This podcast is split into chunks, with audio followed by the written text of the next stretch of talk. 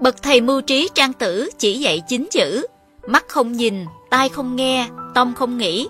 Hiểu thấu trước năm 35 tuổi, ai ai cũng làm nên nghiệp lớn. Những câu nói tưởng chừng giản đơn của trang tử nhưng trải qua nghìn năm vẫn còn nguyên giá trị lớn khiến chúng ta phải suy ngẫm. Sống trong thời kỳ lịch sử có nhiều biến động dữ dội, Trang Tử được coi là nhà tư tưởng lớn về đạo học trong triết học cổ Trung Quốc. Một người thà chịu kéo lê cái đuôi trong bùn để giữ nhân cách và bản lĩnh, tâm hồn thanh sạch của mình giữa vô vàng tạp loạn xã hội.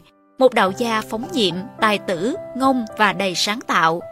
Ông để lại rất nhiều bài học lớn ẩn sâu trong vài câu nói mà chỉ những người thực sự chiêm nghiệm và đào sâu mới có thể chạm tới ý nghĩa thực sự của chúng.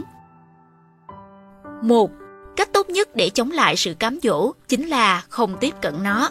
Mắt không nhìn, tai không nghe, tâm không nghĩ, thân hình hòa hợp, hình mới trường sinh.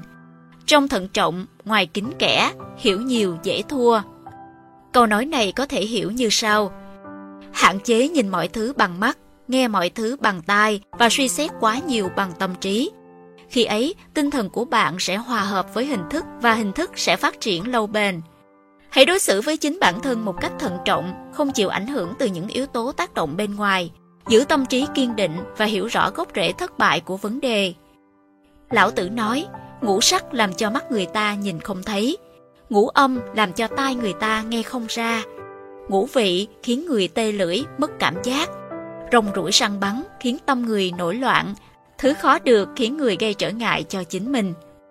Chính vì vậy, cách tốt nhất chống lại mọi cám dỗ chính là không tiếp cận nó. Làm người mà chú trọng theo đuổi cảm giác kích thích bản thân, cuối cùng sẽ gây hại chính mình, làm cho ngũ quan mất đi năng lực vốn có của nó.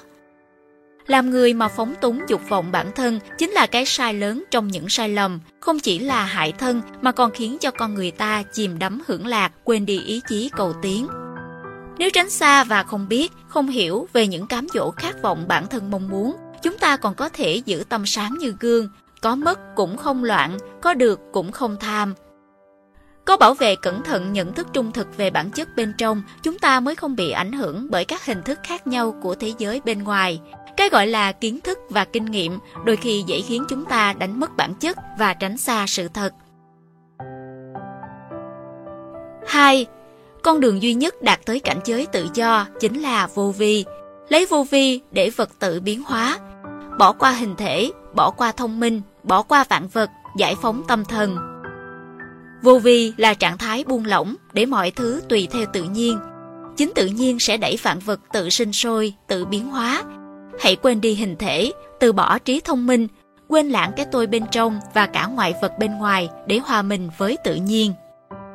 Con người tồn tại dưới một hình thể nhất định, hành xử lấy mình làm trung tâm và có nhận thức về vạn vật khách quan xung quanh dựa trên mức độ thực dụng và giá trị lợi ích của chính mình. Cái tôi ấy sẽ trở nên nặng nề và phá hủy sự vận chuyển vốn có của tự nhiên, đồng thời bị ảnh hưởng bởi tâm lý yêu ghét cá nhân. Do đó, Trang Tử chủ trương quên đi sự tồn tại của hình thức và tâm trí, cũng chính là quên đi cái tôi của bản thân, loại bỏ mọi suy nghĩ về thị phi đúng sai để giải phóng tâm hồn và tinh thần hoàn toàn tự do. 3. Phước lành lớn nhất trong cuộc đời là để mọi thứ tự nhiên. Vạn vật đều có gốc rễ, có vận mệnh. Biến hóa tới đâu rồi cũng về với cội nguồn, cả đời không thay đổi. Cho dù mọi thứ sinh ra khác biệt thì bản chất tự nhiên của chúng đều giống nhau và không hề thay đổi, đều đi từ sinh đến tử, lại từ ngọn về nguồn. Con người đến từ thiên nhiên và cuối cùng sẽ trở về với thiên nhiên. Sự sống và cái chết là quy luật tự nhiên của đất trời. Mọi người ai rồi cũng sẽ già nua và qua đời. Mà không chỉ như vậy, rất nhiều người trẻ tráng niên cũng bất ngờ đối diện với cái chết mà không hay biết. Do đó, cuộc đời vốn không có gì cần so đo hay làm khó. Sinh mạng tồn tại như ngày đêm luân phiên, bốn mùa vận hành, chúng ta chỉ có thể thuận theo tự nhiên. Khi cuộc sống còn tồn tại thì còn trân trọng mọi thứ và nỗ lực hết mình. 4. Lý do duy nhất khiến con người đau khổ chính là vật chất. Vượt qua vật chất, tự do tự tại, hòa hợp tạo hóa, tiêu giao đất trời. Chỉ có người không có dục vọng, không có nhu cầu vật chất mới là kẻ mạnh nhất trên đời. Giữa thiên địa, giữa cuộc sống, con người cũng chỉ là một phần của vạn vật tự nhiên.